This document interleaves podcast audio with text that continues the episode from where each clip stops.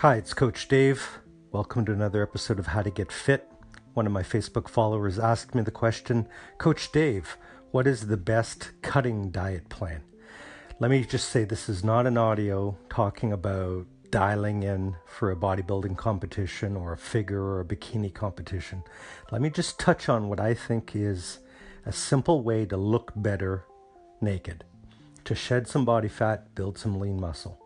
I've talked about what I think is the world's most boring diet, but it works.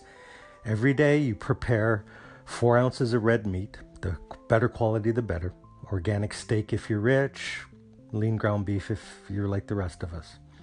Four ounces of meat, four ounces of white rice, season it with Indian spices, jazz it up hot sauce, and then eight ounces of stir fried peppers or spinach. Add an ounce and a half of olive oil to your veggies. Boom, perfect plate you eat four or five of those a day. Your white rice is your dial or your thermostat. Play around with your white rice. If you cut down on your white rice, add a little bit more veggies.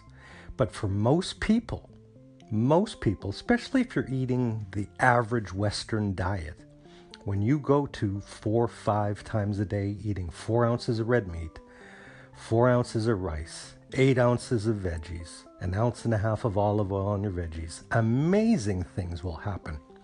Talk to your bodybuilding friends, they're not eating that much differently. Simple is best. When you give your racehorse, when you give your race car the best fuel possible, and then you combine that with moderate and high intensity functional exercises over time, dramatic things will happen. You'll look better naked, you'll have more energy, more strength, all of the benefits. So, if this is the most simple cutting plan, yes. Can you do it? Yes. Most people, yes. I hope this helps. Talk to you soon.